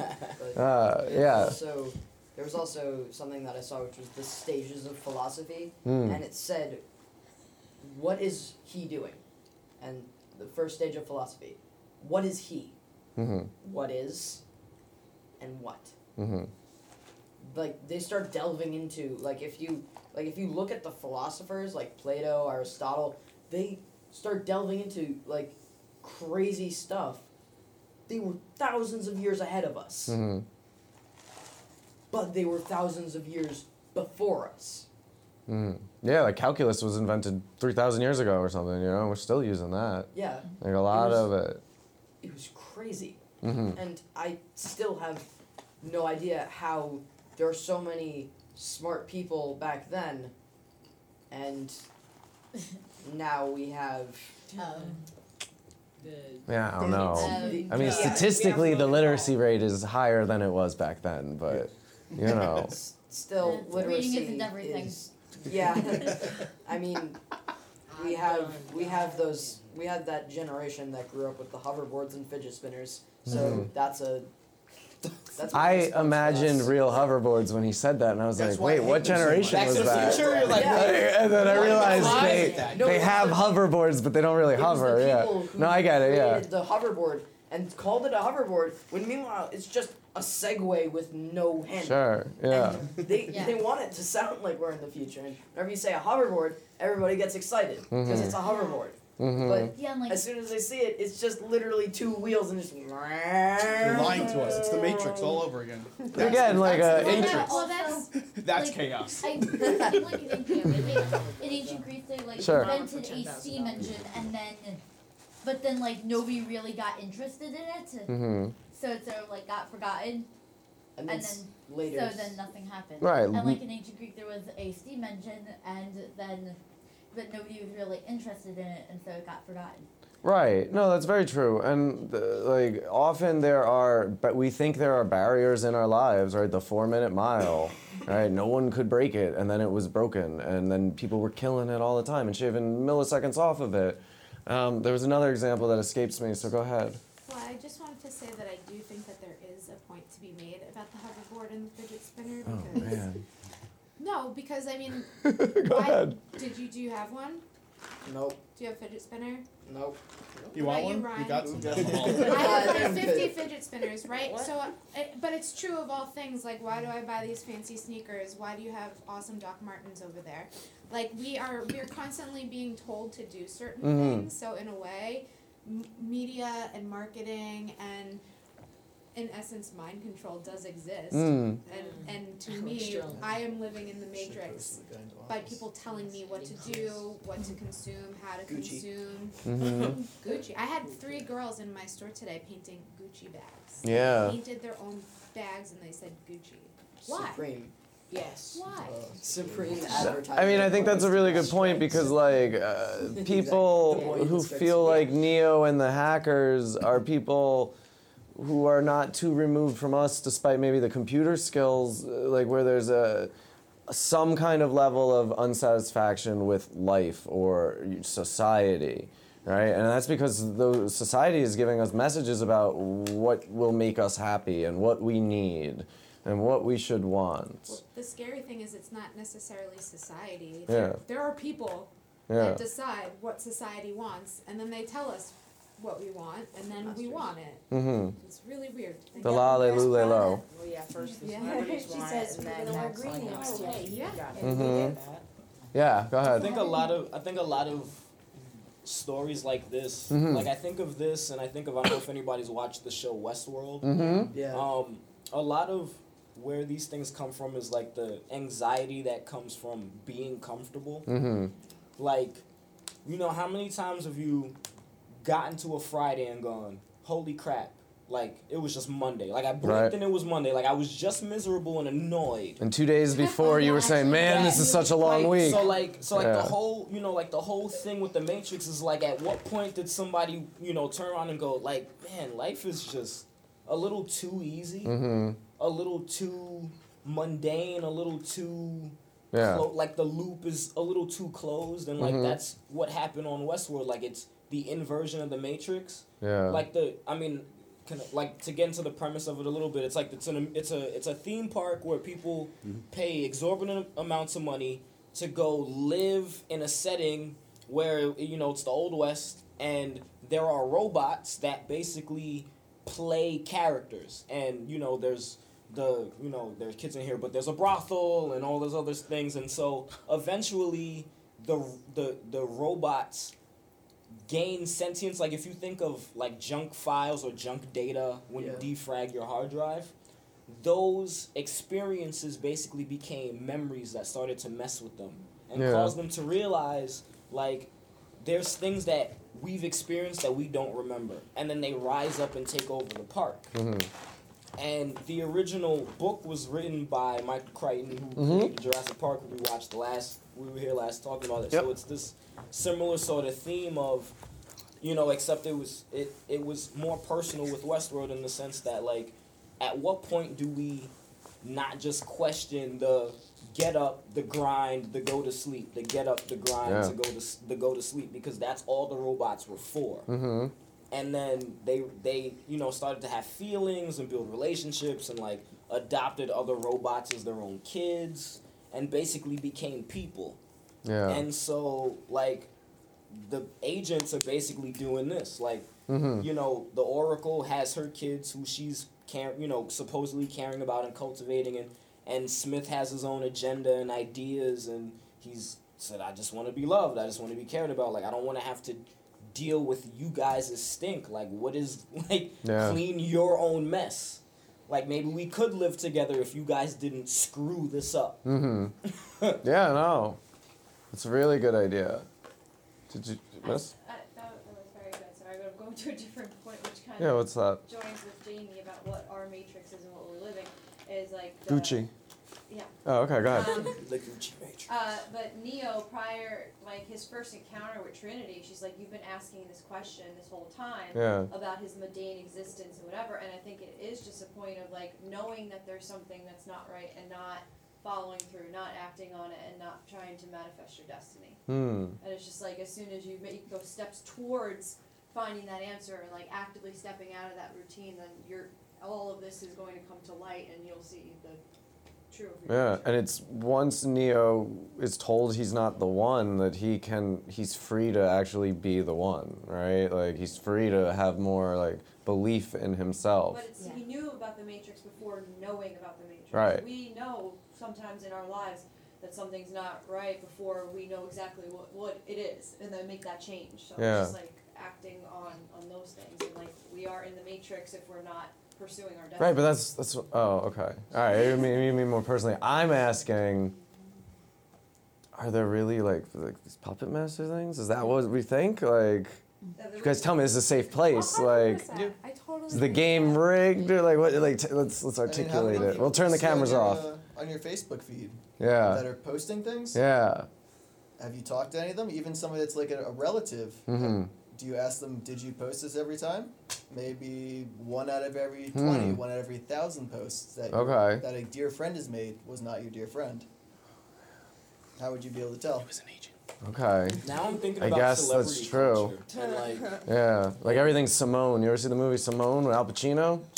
She wasn't real. She was computer. Go ahead. No, like I mean, you think of the. Uh, uh, I I thought of sort of what Dina said. I'm thinking of like celebrity culture and like high, like this sort of high achieving, Mhm. you know, s- uh, status based culture that we live in. Like Yeah. Beyonce could be the one. Yeah. Like, Beyonce just goes through life doing what she does. Like, if she wants to just jet set off to a place, she can Mm. do it. She's the master of her own reality. Right. Right? Like, she's technically manifested her destiny in a way that very few people on this planet can, right? Like, Yeah. she has people following her every whim. Like, Trump is a, you know, he's not Mhm. pop- like, he might not be popular in this room, but there's Mhm. people that love the crap out of Trump. Sure. You know what I mean? Like he has. You might say he was born on third base, but you Mhm. know he.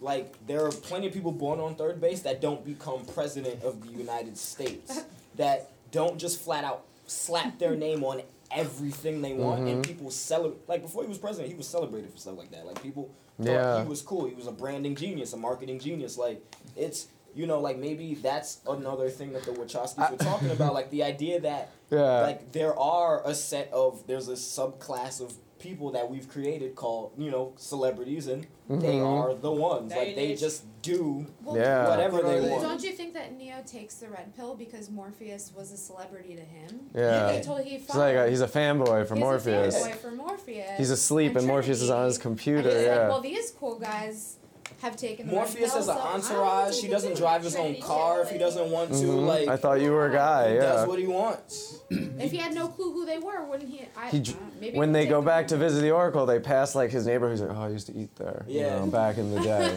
before. you know, uh, bef- yeah, before I blew entire up. fact that when he gets picked up by Trinity and everybody, Yeah. he's not there. He's Okay. waiting somewhere else. He's he's just bring him to me. Like just I don't care. Yeah. Wait for it. What? No, no, it's- no. Like yeah, like Morpheus sent his emissaries to Yeah. go get Yeah. the guy that's Well, supposed to be the maybe it was too Messiah. dangerous. It's too dangerous. Nah, This is, nah, nah, nah, nah, public nah. enemy no, number no, no, one. Morpheus, no, no, because the Oracle literally said Morpheus will die for you. So no, that's kind of Maybe he was interesting. working. Morpheus is kind of feeling himself a little bit. I see it. I mean, we were feeling him too. I Mm. mean, look at him. So shady. Yeah. His shades Those are some cool himself up. shades. He's got a Duracell Clip-on sponsor. shades He don't need us. I remember being very impressed with the sunglasses in this movie. Yes. Yeah. and how like they stay on the face without. Yeah. So, like, could the Matrix be a critique of our like celebrity culture? And the answer is, you just gotta like do your thing. Is that what we're saying then? Not go to work and do your job, right? But quit your job and follow your dream. Don't like, buy and into the Kim Kardashian culture. Just be a person. Don't Be a try. person. Don't try and Like- be anybody else. okay. So don't try to be a celebrity. Cause like, look at the way they dress, right? Yeah. They they purposely like they dress like Batman. They Kind of, dress yeah. like, yeah, Yeah. like they, they they, they're just like like, look at us. Watch us as we walk down the street. Look at us as we get into our like Yeah. car with the butterfly doors. Like, Yeah. I was like, what is happening? It's like hiding in plain Honestly, sight. You could choose. You go back into the Matrix. You could choose anything. Aren't you gonna choose like Yeah. an awesome outfit and like awesome hair too? Yeah. Well, like video games, that's kind of what people do, right? They're like, oh man, I got this cool weapon for my character, or a helmet. Character awesome. Yeah, or an afro and big dude's like glasses. Yeah, there you go. on. Go ahead, Greg. At least in this movie, I think the Matrix could just be anything. It doesn't, doesn't matter. There it doesn't have to be a specific outside Matrix. It's Mhm. really in your mind. Yeah. Everybody plugs themselves into their own larger world and just sort of drifts through it. Yeah. And those are the bad people in this. Mhm. Not the bad people, the non-existent people. Right. And if you just elevate yourself outside of like your ordinary existence, it's more about like your own mental prison. Mm. Yeah. 'Cause, I mean, it, it So like doesn't- that- like there's celebrity this is the culture now. There was culture. There was religious culture in the Middle Ages. There was Mhm. Philosopher. I don't know what culture was happening when they wrote that simulacra book the first Yeah. time. Back in the It's whatever. lots of parties, There's always drinking been a poison larger wine. structure in charge of a smaller group of a larger group Right. of people, smaller group on top. Mm-hmm. Uh, Haves and the have-nots. Right, but- for Marx. so that drifts all through time, but in The this movie, the, the people that are the The the, the low end of on the spectrum, where people just don't elevate themselves, whatever it is, Yeah. whatever the matrix is that's pushing you down or keeping you at some sort of average level, those are the people that are disposable in this. Mm-hmm. Yeah. Ne- Neo, like They're sheep.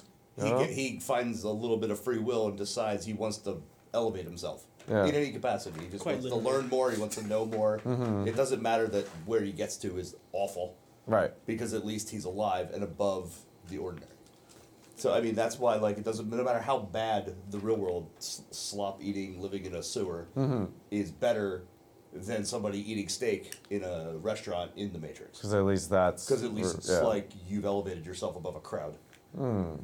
The celebrity. That's why they're the celebrities are the people who got out of the Matrix in this. In the Mhm. movie, the movie highlights those people. They're the they're the heroes. Yeah, Not- and we're we're, we're very the- much in like a woke culture like moment at this point, and like waking up from the Matrix. It's a wake up call, you know. Like it's like it's not the first film to do it, but it's definitely like one that makes it like more popular in recent years in the last twenty. Yeah, someone was gonna say something. Well, no. Uh, well, I'm sad that nobody got my reference earlier. I'm sure we got it. The Go ahead. deja Yeah. What? Oh, I didn't- I didn't hear you. I said, I said, there's a glitch. We were just across the room. Oh, I didn't hear it. Like when heard I you was talking about the vu steam engine Yes. with the. Oh, you did. Okay, you said Yeah. it twice. I just thought you were repeating because you didn't think anybody heard you. Nope. I got it. It's because you're sitting over there in the corner. I couldn't hear you. Sunday heard Not this. Sunday's like, "You got a problem?" Okay. Sunday's like, Um, he's, he's not moving. We are we are at the part of the evening where we can not like we haven't been talking about anything anyway, but like we can talk about whatever you want with this film uh, because we have 13 minutes left, so we can like open it up to questions, comments, ideas, whatever you want to do. One thing that happened really interesting Mhm. to me recently was unrelated to all the topics in it, but the actual use of the film technology. Mhm. We just saw this in the movie theater, and you know the part where he goes into the white room. Yeah. So I've seen this Construct, movie a lot, right? Yeah, in the Yeah. construct. I've seen this movie a lot of times at home, and it doesn't really. It just the, the screen changes. But when you're in a movie theater, it's all black. The whole bla- theater's black. When that scene comes on and the whole entire wall turns white, the entire audience lights up, and it Mm. completely. You can see everybody in the audience, and it completely changes your perspective of like the movie theater where you're sitting, Mhm. Like the construct's supposed to do. Mhm. So I want to ask them if that was on purpose, like Oh, for people in the movie theater, because it was a really jarring thing to see when it happened in the theater, and I've seen that scene probably twenty times, and I've never thought about that before. Yeah. Until you saw it in the theater, I'm like, oh look at that. I wonder if that was purposeful or not, because like we we talked about the fourth wall before, right? The fourth wall is the thing that separates the audience from the the artifice, right? The movie. Uh, the fifth wall is what separates me from you while we're watching that, you know, and like to then become aware of like at the end of the movie, the lights come on, you're like, oh, other people were here, I forgot. Right. Uh, so to make someone physically aware of the people around them, remind them that they're sitting next to people having similar but yet distinct experiences, is a really interesting idea. And I want to say that they did that on purpose, but Yeah, that make them like you know. Yeah. Pretty aware of what they were doing in a theater box, but I'm just saying. Yeah. It happened, that I noticed That's it. where I was cool. like, because that's also the part in the movie where you're supposed to realize you're in a construct. Yeah. Like that's the part where they explain to the audience that you know, you're really we're all just in the matrix Oh. together. Yeah. And there you are in the room together. Sure. And you're all sitting there in a big white room that's really bright. It's almost like they shut the movie theater light. Mhm. They turn the movie theater lights on for that scene. Yeah. And then it, everything gets dark for the entire rest of the movie.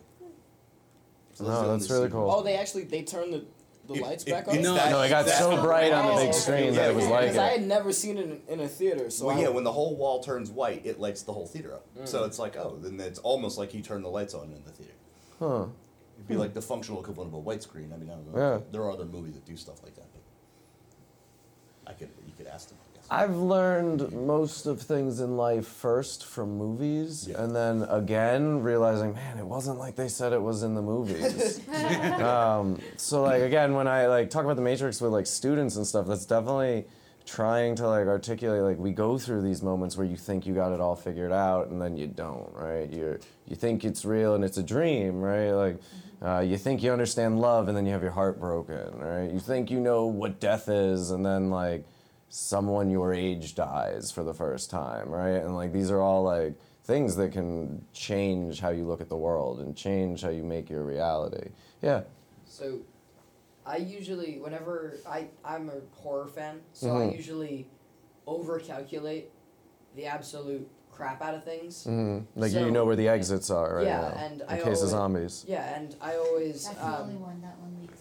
Yeah, when so when I always look at the movies, I always look like that guy's wearing level two body armor that will not stop this kind of bullet, but this guy's mm-hmm. firing this kind of bullet that would go through the armor, but that's not how that works. Be so nice to I, this young gentleman. So Treat him well. when I so when I watched the the original part of this when they're sieging the lobby, mm-hmm. I was like, that's not even possible mm-hmm. because this movie magic but if you actually take the time to look at it, mm-hmm. this guy's wearing a paper thin little layer of probably ceramic, mm-hmm.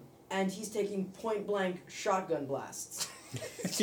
yeah, but I mean, you've accepted that robots have put us in a dream world. You gotta be, you got, you can't get hung up on like that bullet wouldn't go through that armor. yeah, no, no, like, It's uh, Matrix bullets. They use a form of uh, fusion. Fusion, like, it's fine. And I've after it, uh, gone Maybe like, Sunday's an agent, and she's just here to keep us from thinking about the Matrix. She's got it all figured out. She does look good in a red dress. You're right.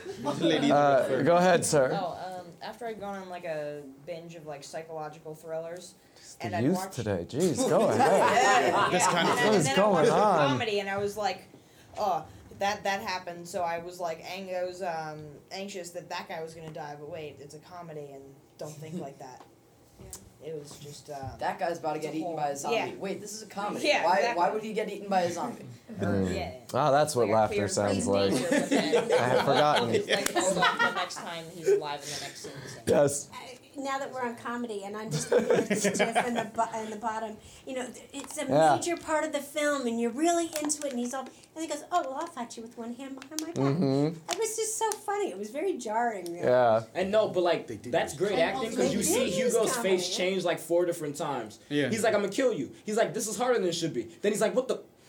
like he's just like, oh, Why is this happening? His jowls Yeah, are like, flapping. Yeah. I killed you already. I find it like funny too that like how Keanu Reeves chest. just kind of like he, he switches once he like comes back mm-hmm. like that, and he just like I don't need to care. yeah, just like, like, oh, I just stopped yeah, caring now. It's like he's processing yeah, code and stopping him at the same time. It's, it's the equivalent of a teenager playing video games. I shot you so many times already. Mm-hmm. Like, why didn't you die? Just Plus, he just came back from the dead, so he's yeah. probably processing that. What happened? I died. well, that was. And Trinity told me he's I like, wasn't hold on dead? a second. I need yeah. to think about this for a second. Wait, what is my we're existence? We're just reform right now. It's over. Yeah. Um, I would like to know from the crowd: Would you take the red pill? Oh, definitely. Raise your hand if you would. Um, Probably. Hell yeah. Wait, wait. Well, which one? Which one put you back? Red pill is. I'm taking the blue. I say solid. I'm taking blue. I'm taking the blue. I like Central Air. Given the choice that he was given, I like Central Air a lot. I like. Would you still take it? Yeah. Like what? Like what the? No. And I take it. No, that's not an option. It's not an option, Everest. Slap on it. Yeah. What you do? Pop them. Well, who's giving me the pills? Because that's the whole thing was like he was like Professor movie. Professor Movies. Did, you ask Courtney if she brought wouldn't them. trust pills from Awaken a guy named Professor Moon. Um, Was it good? They're in my trunk. I Uh, I'll give them later. I feel like my life expectancy is higher as a pod person. I feel like I feel like there's universal health care as a pod person. I feel like I feel like that's a thing that you get. I think your life expectancy is higher if you don't take pills from a strange man. Yeah. Well, that's the. Would you take the red pill or blue pill? Blake knowing what we saw after he took the red Right. pill. Or is it like the? He doesn't He show you the world till then. But he didn't But know. why would you take a pill from somebody who you just Yeah, met? he did know. He said oh, if you take the red pill, you can't go back. He said you can't go back, but he didn't know how. He didn't know he was going to be eaten. mush. But he Well, I didn't guess he care. did show him. It wasn't right. explained that, yes, right now, you're stuck with a thing in your head in a pod. No, it And then was. you're gonna go down through this birthing process, be plucked out by a spaceship, taken off to live somewhere. Right. Like, None of that was explained. And then, and then you're gonna Yeah. throw up. He's like he's like blue pill. You, wake up in your bed. Red pill. Leap of faith. No, but if, if Morpheus told me I was like, the John. Connor of Matrix world, I'd be like, yeah, okay, yes, um, absolutely, give me that pill. Yeah. I've known this all along. the time is mine. He wasn't completely blind. He did show him like what Right. humanity became. He just right show yeah. the rest of i think some of us are a little too critical on morpheus i think that, that, part was asking that's, that's what that's not at all nixon universes that's all well john Con- saying that he's the john connor of this matrix universe is like it's just he goes from trying to get killed to not trying to get killed mm-hmm. to helping himself kill himself to helping himself kill his mother yeah. to spiraling all over the place i don't think Neo would do that. I, I don't know. I like Also, again the chosen one archetype: Anakin Skywalker, John Connor, uh, Thomas Anderson, uh, and countless others, right? Like, and we want to be that kind of person, right? We want someone to tell us we're special. We want someone to tell us we're important, and then we want to like do great things. Does anybody disagree? Does anyone not want to do good things? I'll give you my therapist's number. Um, second therapy joke. I do like the uh, that once he you know Seeing wakes the up code? again, he sees things. code. He looks beyond Right. the curtain, kind of thing, and he sees it all. Right, like uh, all the colors we can't see because of the muscles in our eyes, can't see right? colors And like at if all. we were to see them for the first time, Oh, right? like roll your eyes. Be completely different. Okay. Um, final thoughts? It's a good movie. I, I like don't, it. I enjoyed I don't like this movie. Shouldn't have made the sequence yet. I love this movie. But I because like it's a giant brain, like Mm. literally the entire point of it is to mess with your brain. This- And after you watch this movie, you literally like you sit down, you watch it, you stand up, and you just think, "Am I real?" Yeah. Wait, Jamie, you didn't like it? I don't like The Matrix. Well, Whoa! I Oh, you, like the, you really don't like the movie? I'm like, She's iffy great. about it. What? May I um, ask, like, what what don't you like about it? And I'm not like attacking you. I'm just actually curious because I assumed everybody in this room was a fan. I'm I a know, fan right? of this class. Yeah. Thank you. All right, I'm, oh. I'm a fan of the philosophy behind it. Yeah. I'm just like, okay, I saw it. I'm, I'm good now. I, I guess. I, I guess, can talk about the philosophy with it a lot, but Yeah. then just the movie itself, I'm just like, okay. You notice I didn't it, show you know. any action scenes, right? Yeah. Or bullet time or wire work. Like even though we know that's great in it, but like yeah, this was the first oh. movie I think that like I recall making me think. And I think it had that effect and still has that effect on people now. This soap is where he one blows of up all the banks. this is What's- one of the movies that people feel proud Yeah. to show their children. Yeah. Like i- there's like that sixth sense or Case in whatever, point. So- where But what there's if- like but the what if- giant twist at the end. But what Yeah. if you're already thinking like this? What That's if you true. had What if you've read gone books? School. What if you've Yeah. read books? Yeah. Like, I, Yeah. Watching a movie like this for the first time, wh- mm-hmm. when I did watch it for the first time, I just remember being like, "All right." I mean, I thought about that already. Mm-hmm. Well, that's like well, that's Been there, kind of the thing. Like this movie was inspired by a lot of like anime, like specifically things Oh, like Ghost yeah. in the Shell Yeah. and stuff like that. Mhm. And a lot of people in this country had never been exposed to like like yes you get it in books, but like visual media that was giving you stuff like this didn't really happen. So this was groundbreaking in that regard, in like the sense that like sometimes you'd get like a John Woo film that was Mhm. bringing over like visual stuff, but not so much like the the phil- philosophical stuff to go with it. Right, and I totally appreciate this. Yeah. This film as being that. It's just not for me. Yeah, No, no, I think that's fair. For me, I feel like Final thought, go sir. Uh, for me, I- I feel like I'm in the mix of both of them because like with a lot of the fight scenes and the technology, the, all those like the spinning Yeah. camera, the bullet time kind of stuff, I felt like that. I don't know if it's maybe me being like a film nerd type thing and stuff like that, but it took me out of it because I was thinking of it more technically, and I'm like, Mhm. oh well, it's just, they're spinning around showing like the Yeah, actions, that's like they're doing it because they could. Right. Like, they look at Right. this technology really- we have, and then I'm like, all right, get back to what's happening. But Yeah. at the, ti- at the time, that was also to show them defying gravity. Like Yeah, it's it supposed was- to uh, like amplify. Yeah. They're in. They know, like she know, like Trinity's the one who's doing this because she knows there is no gravity. This is Mhm. all made up. So that camera effect was created with purpose for that to show that to highlight that. So I have to say that like it's part of the Yeah. Sure. Yeah, no, and like again, like uh, Hollywood's dependence uh, and uh, on technology and the innovations in technology that come, right? Like this is one of those innovative films for those reasons. But there's definitely a shot in the first scene of the movie where Trinity jumps out a window and spins, and it does not look good. it does not look good at all. Um, and when watching this film, like the action stuff is the stuff where I'm like, yeah, I could skip this right now. I want to see the, the the pods, or I want to see, you know, the construct scene, or the you know like a lot of the action, like because I, you get numb to it almost. But neither here nor there. Uh, thanks, guys. We're gonna wrap it up. Uh, thanks for coming here, being here, sharing your ideas, listening to each other, petting the dog, asking good questions. Um, yeah, I totally would take the red pill. Um, these that the I don't know. That's my Instagram. That's a cartoon I drew of me. Uh, and next week, uh, in honor of what is what is what's next week? Memorial Day. Oh, it's May. All right, so I don't know. I think First Friday in May. May the May the Fourth be with you. Um, we can watch Star Wars if you're interested. Um, S- Star Wars movie about cyborgs. Wait. Uh, movie about giant weapons. Yeah. If you already had that slide there, Yeah. why did you pause so long to think about it? Because he went backwards instead of forward. What are you giving me by script notes here? no, because he was trying to pull a reference into the fact it was May, so. or is he trying to be like the Oracle and kind of give us the illusion? Once that again- this How do we know that he did not have another slide? Stop stealing the man's thunder. What you don't realize is behind that wall, they're editing all this on the fly. All right? They're putting in. Um, uh, my dad said if you have to explain why the joke's funny, it's not funny. Ah. I'm like, sorry, I'll try better next time. I'm sorry, I time. was trying to be one, not the many. Uh, thanks for coming, guys. Give yourselves a round of applause. Just a few things. LMC TV has launched today a survey, and uh, we put it on our website. We put it social on our social media. Um, please take this survey. It's a it's a community assessment survey, so it applies to each and one of you to give us feedback to learn how we can better serve you in the future.